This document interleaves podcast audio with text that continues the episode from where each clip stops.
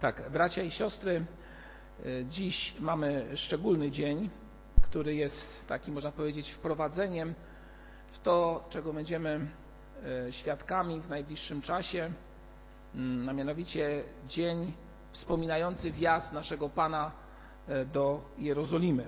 Do Jerozolimy.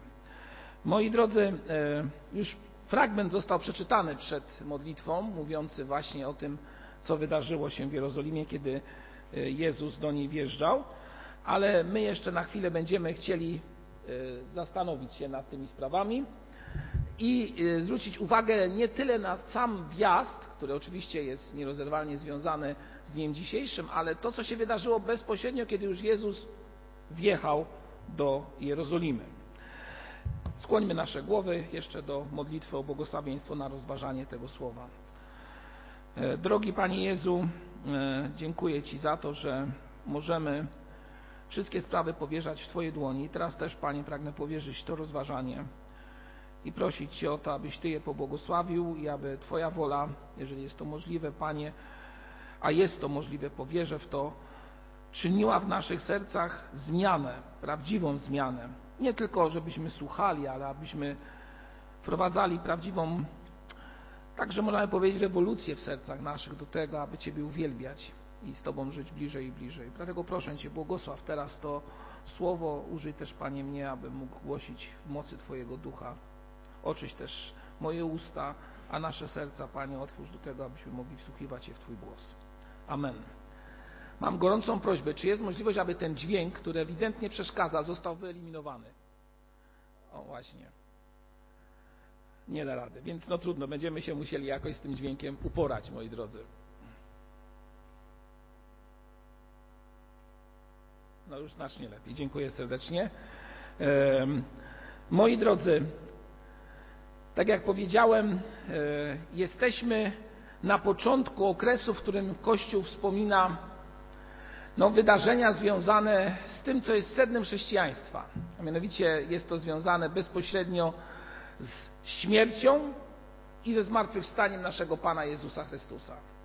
Czyli czas, tak jak powiedziałem, który stanowi w Kościele to, co najistotniejsze. To tak zwany klub, byśmy powiedzieli, czyli to, co jest kwintesencją naszej wiary, tego, co dzieje się w naszych sercach. I całe to wydarzenie, którego będziemy wspólnie świadkami, które będziemy wspominać w najbliższym tygodniu, a szczególnie Wielki Piątek i za tydzień w niedzielę, poprzedza właśnie wjazd Jezusa do Jerozolimy. To e, ciekawe wydarzenie. Ktoś by zadał pytanie, po co ten Pan, nasz Jezus Chrystus, do tej Jerozolimy wjechał?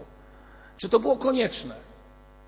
Czy było koniecznym to, ażeby e, no, wydarzyło się coś takiego, że całe miasto, jak czytamy, było poruszone, całe miasto zostało, że tak powiem, przepełnione tym, co wydarzyło się, kiedy on wjeżdżał, kiedy Jezus wjeżdżał do Jerozolimy, a tutaj słowa mówią, że o tym, kiedy to miasto było poruszone, tam są y, z oryginału użyte słowa, że jakby nastąpiło trzęsienie ziemi, czyli coś takiego bardzo wielkiego wydarzyło się. Lud, który tam był zgromadzony, na pewno przeżył ekstazę. I ktoś zada pytanie, czy Jezusowi chodziło o to, aby lud popadł w taką ekstazę, charakteryzującą się tym, że rwali gałązki, kładli je przed nim i wołali Hosanna. Jezus wjeżdża do Jerozolimy i to jest, jak doskonale wielokrotnie w tym miejscu było mówione, doskonale myślę, że wiemy, zaczerpnięte e, jako proroctwo ze Starego Testamentu albo wypełnienie proroctwa starotestamentowego. Tam jest wyraźnie opisane o tym, że nasz Pan będzie miał w, swoim tutaj byt, w swojej bytności na ziemi właśnie taki dzień, kiedy nastąpi wjazd Jego do Jerozolimy. W księdze Zachariasza w dziewiątym rozdziale i w dziewiątym wierszu czytamy Wesel się bardzo, córka syjońska, wykrzykuj, córko jeruzalemska, oto Twój król przychodzi do Ciebie, sprawiedliwy On i zwycięski, łagodny i jedzie na ośle, na oślęciu, źrebięciu oślicy. To fragment ze Starego Testamentu, który zapowiadał wjazd Jezusa do Jerozolimy. Jezus przychodzi z pokorą, ubóstwem.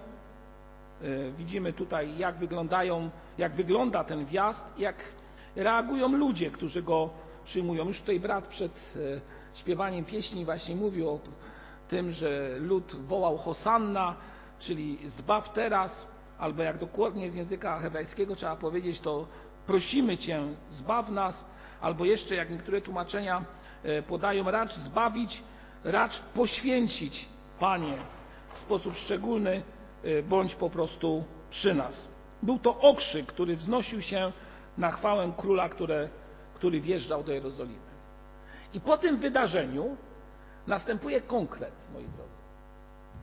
I ten konkret jest o tyle istotny, bo wyjaśnia nam właściwie cel, e, albo też to, co było, tak sobie myślę, głównym przesłaniem, które chciał Jezus przekazać swoim apostołom, kiedy wjechał do Jerozolimy. A mianowicie, wjeżdżając, wypełnił proroctwo, ale wjeżdżając do Jerozolimy jeszcze czegoś dokonał.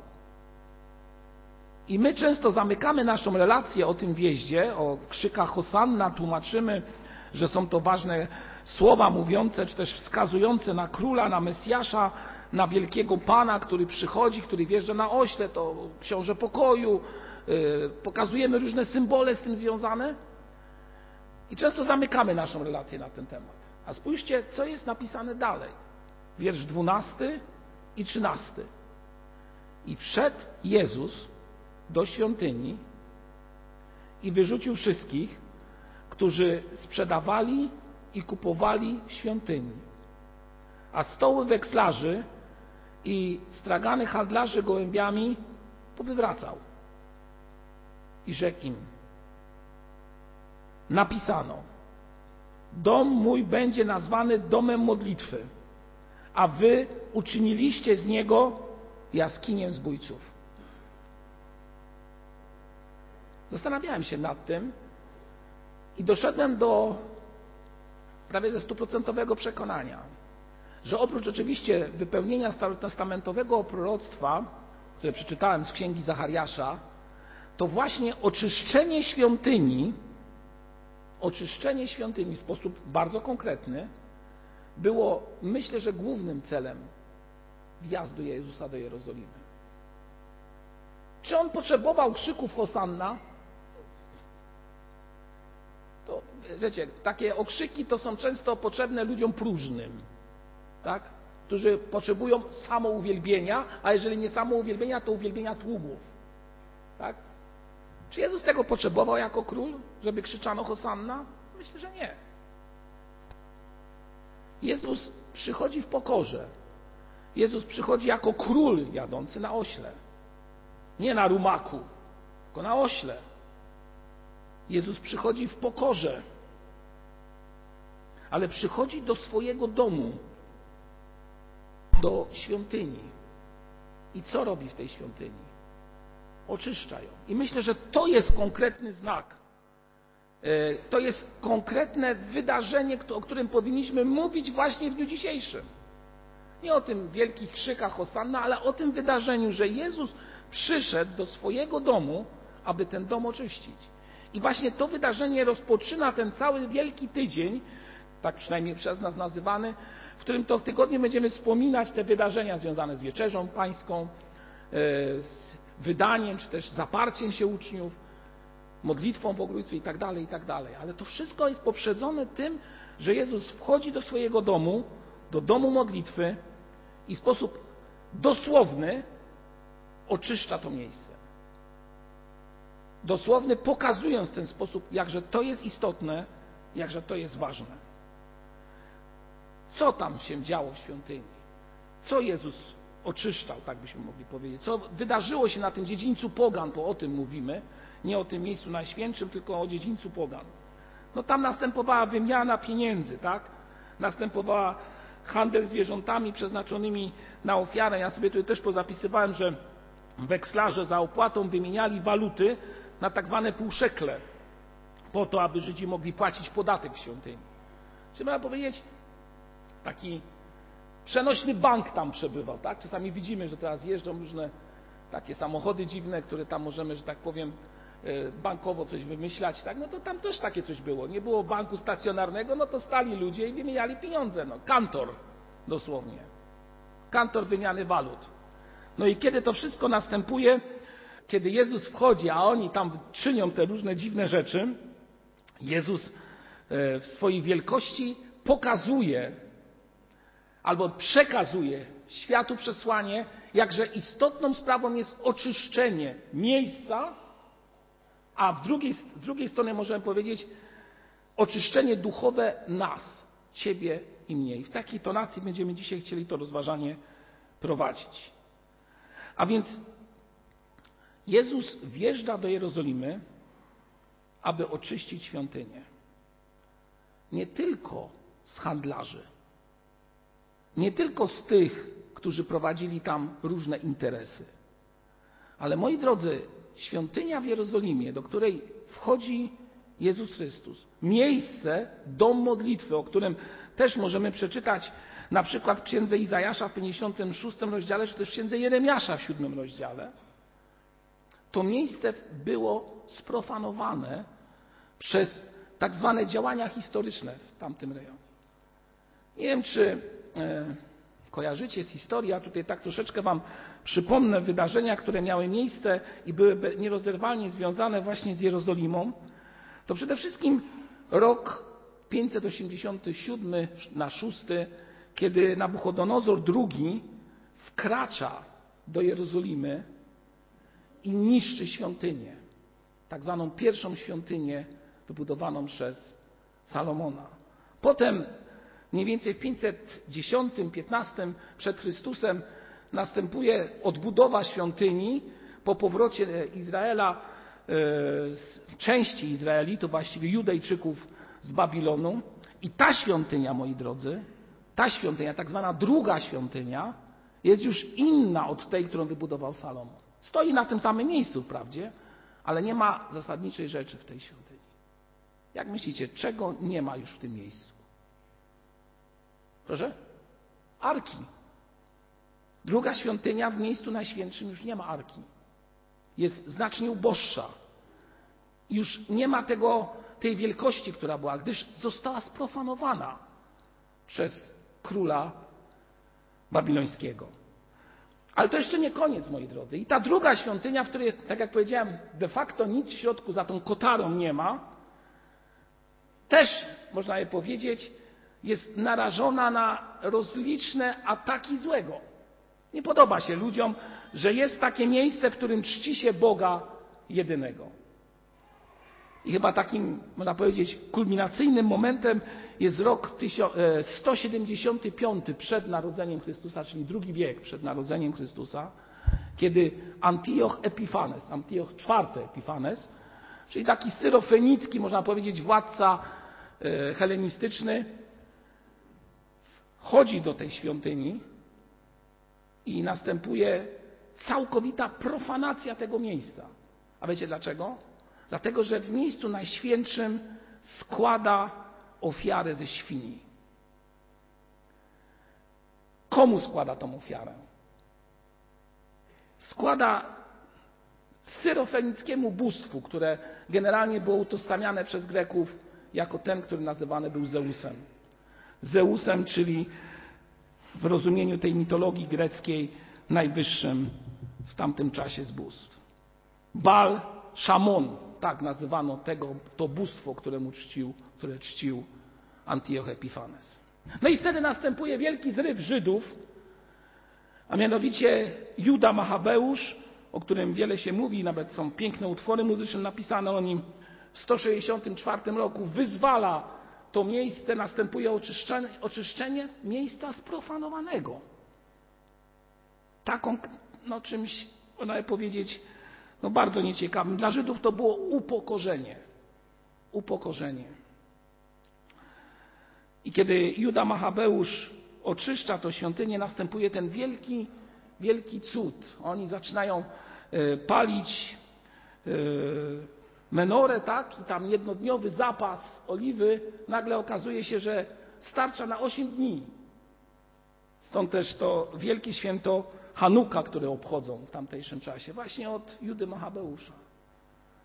Popatrzcie, ile ta Jerozolima miała wjazdów, wyjazdów różnych ludzi, którzy tą świątynię profanowali, niszczyli, Potem ci znowu odradzali to wszystko, próbowali to oczyścić. No ale jak to w narodzie żydowskim, pomimo tego sukcesu z II wieku, znowu różnie bywa, znowu, znowu tak mogę powiedzieć, się pokłócili. No, pokłócili się ludzie, którzy byli związani z synami Aleksandry Salome. Kiedyś może Wam więcej o tym opowiem. Doszło do rebelii w pierwszym wieku, mniej więcej 63-4 rok przed Chrystusem. I tych dwóch synów tej władczyni, którzy byli w Judei, no, można powiedzieć, prowadzą działania, które są niczym innym jak wojna domowa i w pewnym momencie odwołują się do, jeden z nich właściwie, odwołuje się do pomocy i wzywa na pomoc wojska rzymskie. Wojska rzymskie. I w tym czasie do Jerozolimy wkracza w 63 roku Pompejusz. Ale wiecie, on im pomógł, ale jako władca wkracza do Jerozolimy witany, że wreszcie będzie koniec wojny domowej. I co się okazuje? Że gdzie idzie swoimi krokami momentalnie? Do świątyni. I gdzie wchodzi? Do miejsca najświętszego, żeby je sprofanować. I pokazać, i tutaj muszę Wam powiedzieć, że w źródłach historycznych u Tacyta w Księdze Piątej czytamy, że Pompejusz poskromił Judejczyków i prawem zwycięzców wkroczył do świątyni, uwaga, wkroczył do świątyni, zobaczył, że w miejscu najświętszym, tu cytat, nic nie ma. Bo już nie było tam skrzyni. Nic nie ma. Jakżeż był zawiedziony tym wszystkim. Ale kolejna profanacja. 62 rok to jeszcze czasy, które może niektórzy Żydzi będą pamiętali, kiedy Jezus znowu wkracza do Jerozolimy. I stąd też to myślenie Żydów, że ten, który wkracza, może dokonać prawdziwego wreszcie oczyszczenia z tego, co zostało sprofanowane. Dlaczego? A dlatego, że niektórzy widzą w Chrystusie kogo? Tego, który potrafi dać jeść, który potrafi uzdrowić, który potrafi chodzić po wodzie, no nie wiem, niektórzy przynajmniej widzieli, i wiele rzeczy potrafi. No, moi drodzy, tak na logikę sobie weźmy, bardzo prostą sprawę. Kto nie chciałby mieć dowódcę wojsk, który, gdy armia stoi na polu, nie potrzeba całego zaplecza związanego z infrastrukturą, z dostarczaniem żywności, no bo dowódca robi cyk, chleby są. Dowódca robi cyk, ryby są. No i armia nie musi mieć całego zaplecza. Po co? Jest dowódca. A jeszcze ten dowódca jeszcze może jedną rzecz podstawową zrobić. Ludzie na polu bitwy umierają, a on cyk i wszyscy wstają. No to takiego dowódcę my chcemy. Takiego króla my chcemy w Jerozolimie. A o takim królu słyszeli niektórzy ci prości ludzie, którzy tam byli. Więc krzyczeli Hosanna królowi. Stanie na czele nasz wódz, który nas poprowadzi. Oczyści wreszcie to miejsce, które zostało splugawione najpierw przez Babilończyków, potem przez Syrofenicjan helenistycznie związanych, potem przez Rzymian i w ogóle oczyści to i wreszcie będzie porządek. Ale słuchajcie, oni myśleli w sposób ludzki o oczyszczeniu, a nie w sposób taki, jak przedstawiał to nasz Pan Jezus Chrystus. I to był błąd.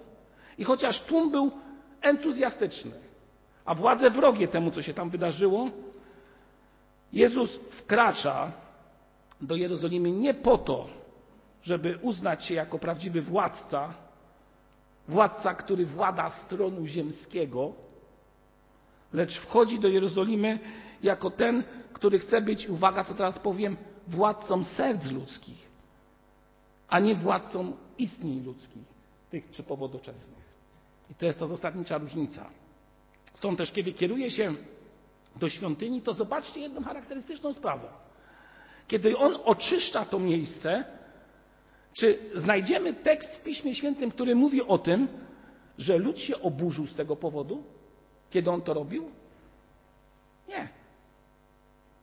Bo niektórzy myśleli, no tak, władca przyszedł, to musi porządki zrobić. I dopiero po czterech czy tam pięciu dniach się zreflektowali, co on zrobił. I stąd te często krzyki, które były dużym, że tak powiem, wyrazem w pewnym momencie niezadowolenia tych ludzi. Ale w momencie, kiedy Jezus czyścił tą świątynię z przekupniów i z innych, nie było specjalnego buntu. ludzi, którzy tam byli. Bo oni nadal uważali, że przyszedł władca, który uwolni ich od tego, co doczesne i oczyści to miejsce od tego, co zanieczyszczyli, tak jak powiedziałem, Babilończycy, Grecy i Rzymianie. Jezus, tak jak jednak mówię, jest tym, który chce oczyścić nasze serca i chce dokonać zupełnie czegoś innego. Stąd też czytamy, gdy wszedł do świątyni, dwunasty wiersz, i wyrzucił wszystkich, którzy sprzedawali i kupowali w świątyni, a stołów, wekslarzy i straganych handlarzy gołębiami powywracał, rzekł, dom mój będzie domem modlitwy, a wy uczyniliście z niego jaskinię zbójców. O czym tutaj czytamy? Czytamy o podstawowej sprawie, że Jezus wkraczając do tego miejsca, czyszcząc to miejsce, czyszcząc nieporządek, który tam był, mówiąc takim prostym, brukowym językiem, bajzel, który tam panował, i krzyk i smród, który tam był, kiedy to chciał wszystko oczyścić i dokonał tego, wypowiada te znamienne słowa, które są zapisane w Starym Testamencie: Dom mój będzie nazwany domem modlitwy, a nie jaskinią zbójców. A jaskinię zbójców wy uczyniliście. Chcę oczyścić coś, chcę przywrócić świętość i porządek. Czystość. Czystość. To można powiedzieć temat naszego rozważania.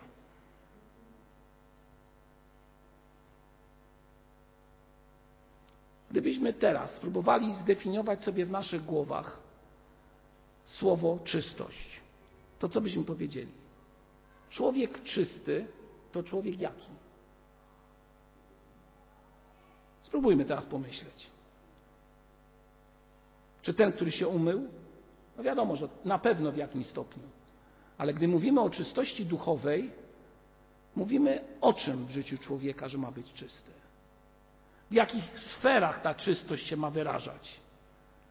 Myślę, że możemy powiedzieć o czystości umysłu, o czystości ducha i o czystości ciała. Te trzy sfery.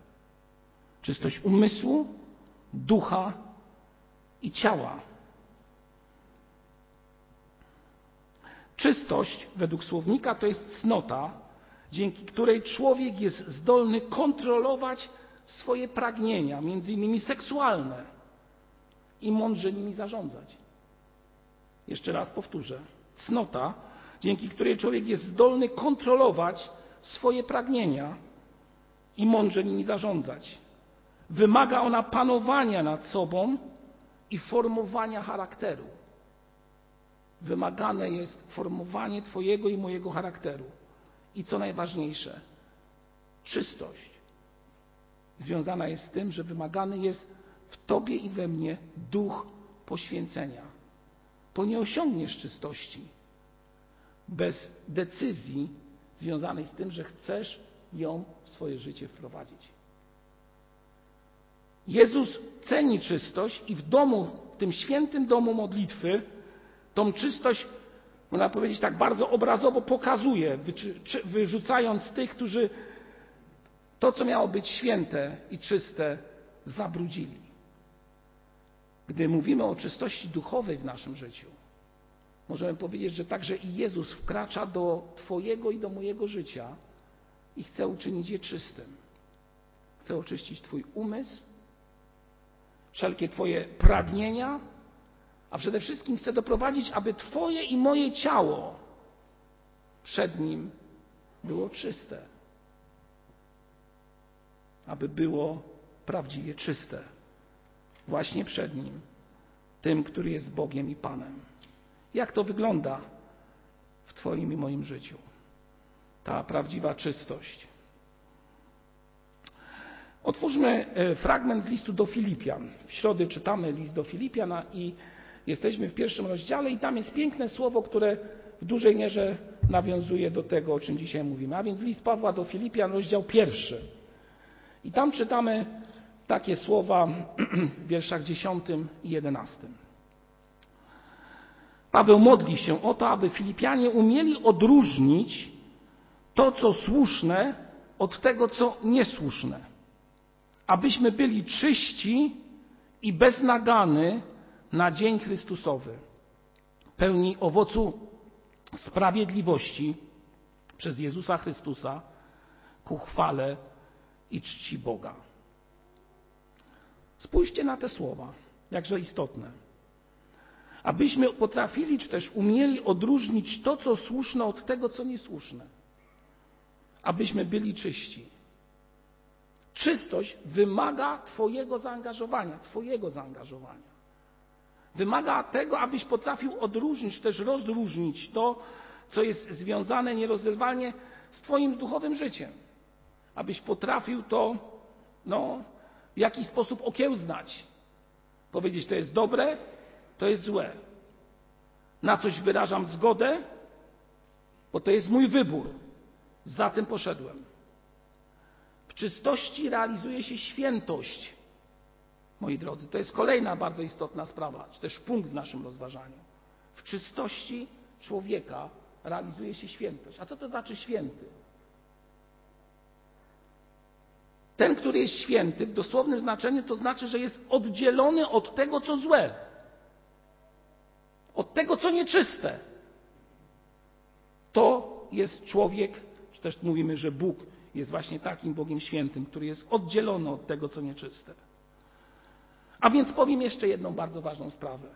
Świętość, która nierozerwalnie związana jest z czystością, nie jest jedynie tylko związana ze sprawą Twojego umysłu i Twojego poznania, które masz, ale dotyczy, dotyczy także Twojej woli i oddania się Bogu.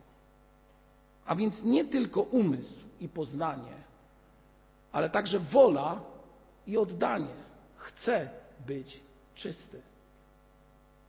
Chcę być czysty. Panie Boże, pomóż mi być czysty. Pomóż mi być w tym świecie człowiekiem innym, który nie ulega swoim pożądaniom, zachciankom, nie ulega temu, co na przykład robią wszyscy.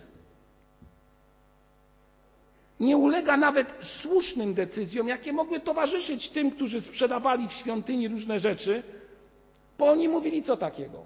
No, sprzedajemy te rzeczy po to, żeby ci, którzy są w tej świątyni, czy też żyją ze świątyni, kapłani, mieli na przykład podatek świątynny, pieniądze na życie. To w sumie złego rzecz, złych rzeczy nie robimy. I często człowiek ulega takiemu sposobowi myślenia i zamiast odrzucać to, co się Bogu nie podoba, nie robi tego. I teraz sobie tak myślę, że niektórzy Was pytają, bracie, no to powiedz nam, co jest czyste, a co jest nieczyste. Więc ja Wam, bracia i siostry, powiem tak, że Wam nie powiem. Bo Wy dokładnie wiecie, co jest czyste, a co jest nieczyste. Ja to wiem i Wy to wiecie. I nie oszukujmy się, że dobrze by było, żeby nam kaznodzieja powiedział, co jest właściwe. Dlaczego? Dlatego, że Pismo Święte bardzo jednoznacznie mówi o tych sprawach. Bardzo jednoznacznie mówi o tych sprawach. Co się Bogu podoba, a co się Bogu nie podoba. I możesz o tych sprawach, czytając Pismo Święte, swoim umysłem, poznaniem, które masz na skutek czytania Pisma Świętego, a więc możesz o tym rozważać. O, moi drodzy, są traktaty o czystości Traktaty mówiące o tym, jak to powinno wyglądać życie człowieka, który chce Boga naśladować. I bardzo często kończy się to na traktatach, bo już trudniej jest to, co zostało zapisane, wprowadzić w życie. A dlaczego? A dlatego, że jesteśmy rodem ułomnym. Jestem człowiekiem ułomnym. I ulegam, tak jak powiedziałem, różnym pożądaniom, ulegam różnym pragnieniom, ulegam różnym zachowaniom idącym na skróty w imię słusznych spraw. I potem dochodzi do czegoś takiego, że zamiast czcić Boga prawdziwego, czcimy tego Boga jak gdyby w, w całym obrębie naszych zachowań, praktyk, różnych czynności, zapominając o tym, co faktycznie powinno być w naszym sercu, zapominając o prawdziwej czystości. zapominając o tym, że Bogu podoba się święte życie, że Bogu podoba się uniżenie przed Nim. Czystość, okazuje się, moi drodzy, w niektórych tłumaczeniach oznacza szczerość. Człowiek czysty to człowiek szczery. Często mówimy o szczerość w dzisiejszym czasie nie jest całkiem taka potrzebna, dlatego że obnaża człowieka, pokazuje go w pełnym świetle. Ale czystość czymś takim jest. No wyobraźcie sobie takie wydarzenie, że idziemy do jakiegoś wiem, dużego sklepu, tak? I kupujemy jakieś ubranie. Niech to będzie, że chcemy kupić yy, najczystszą biel na odzieży. No i patrzymy w tym świetle sklepowym na, ten, na to ubranie, no i wydaje nam się, że ono jest białe. Ale co zweryfikuje biel prawdziwie? Moment, kiedy z tym ubraniem wyjdziemy na zewnątrz. I padnie na to ubranie co? Światło dzienne, najlepiej słońce. I nagle okaże się, że zamiast białej bluzki, przepraszam, tak użyję tutaj, zobaczymy odcień białej bluzki.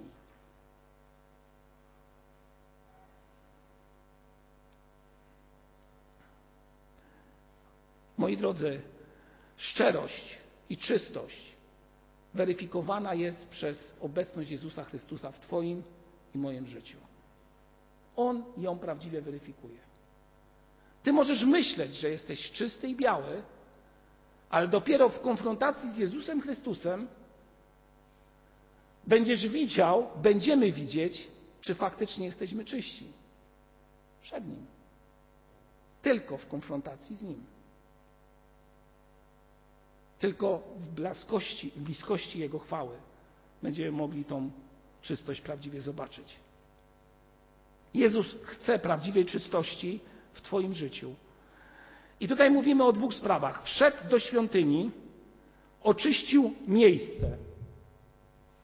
Niech świątynią będzie nasz zbór, miejsce, w którym jesteśmy. Pan Bóg domaga się czystości także i w tym miejscu, porządku, Pan Bóg domaga się tego, abyśmy z Kościoła nie, nie robili niepotrzebnych spraw, żebyśmy nie przeakcentowali jakichś spraw związanych, jak to niektórzy mówią, z nadmierną rozrywką w Kościele lub też z jakimiś innymi sprawami, które mogą się do naszego zboru jako miejsca wedrzeć. Bo Kościół to oczywiście społeczność, ale Kościół to nie jakieś miejsce, w którym idziemy, aby na przykład posłuchać jakiegoś rozryskowego wydarzenia. Myślę, że o tym wiemy. Myślę, że o tym wiemy. Druga zaś sfera to czystość naszego ducha, o której mówię. Jezus przychodzi także i dziś do naszych serc i pukając, chce wejść do Niego i oczyścić Twoje i moje serce. Oczyścić Twój umysł, Twojego ducha. I powiem dalej, oczyścić Twoje ciało. Bo jeżeli jest grzech na Twoim ciele, to Jezus mówi: wyznaj go. Wyznaj go mi. Pokutuj, a będziesz oczyszczony.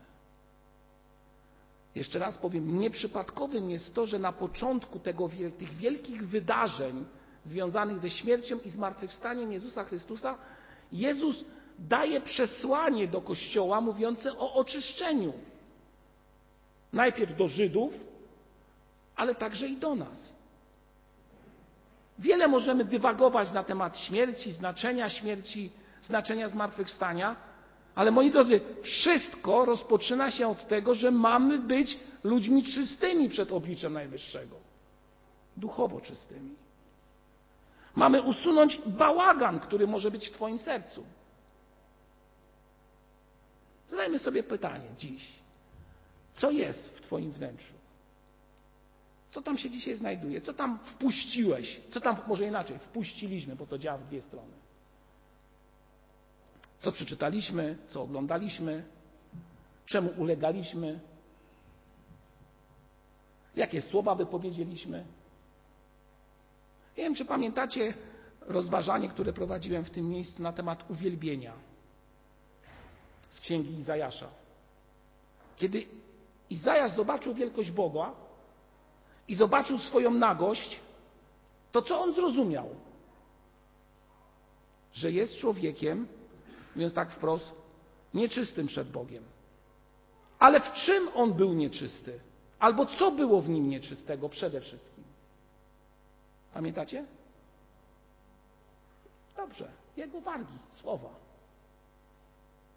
To niszczy i to powoduje, że człowiek jest najbardziej, jedną z najbardziej brudnych przed Bogiem istot. Dlatego, że słowa, słowa powodują, że zamiast być czystym przed Bogiem, stajemy się jak Izajasz i mówimy: Panie, zgrzeszyłem, bo jestem człowiekiem nieczystych warg. Niesamowite. A więc no, powiedziałem Wam o jednej rzeczy, w czym rozumiem sprawę związaną z czystością, albo jak rozumiem sprawę związaną z czystością. Słowa, które wypowiadasz, plotki, które przekazujesz, komentarze, które masz. O, Polacy to piersi w tym względzie. I wiele innych spraw, które są Twoim udziałem. Ja się muszę Wam przyznać, że stojąc przed Wami dzisiaj, siedziałem tutaj, a teraz stojąc tutaj, mam cały czas z tyłu głowy myśl. W ostatnim tygodniu usłyszałem o według mnie niesprawiedliwych wydarzeniach, które dokonały się nie w naszym zborze, ale w, e, wśród ludzi, których znam.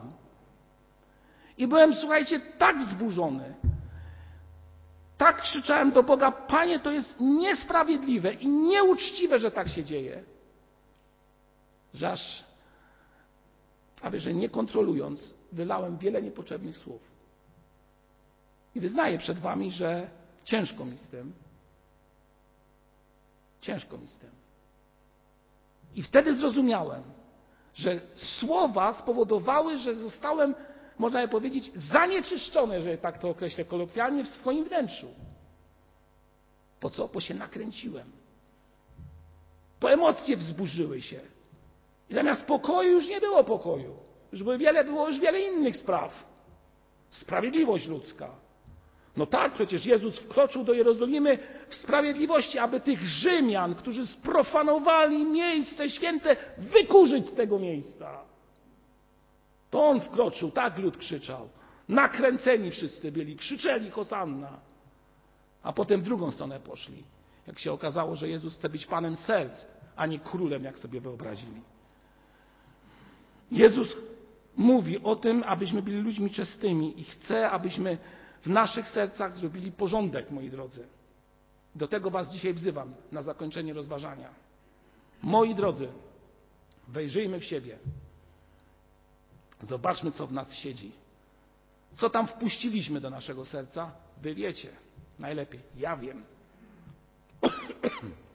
I wyobraźcie sobie, że dzisiaj przychodzi Jezus do Twojego miejsca, do ciała, które jest świątynią Ducha Świętego, jak czytamy w pierwszym Koryntian. I mówi: powyrzucaj to.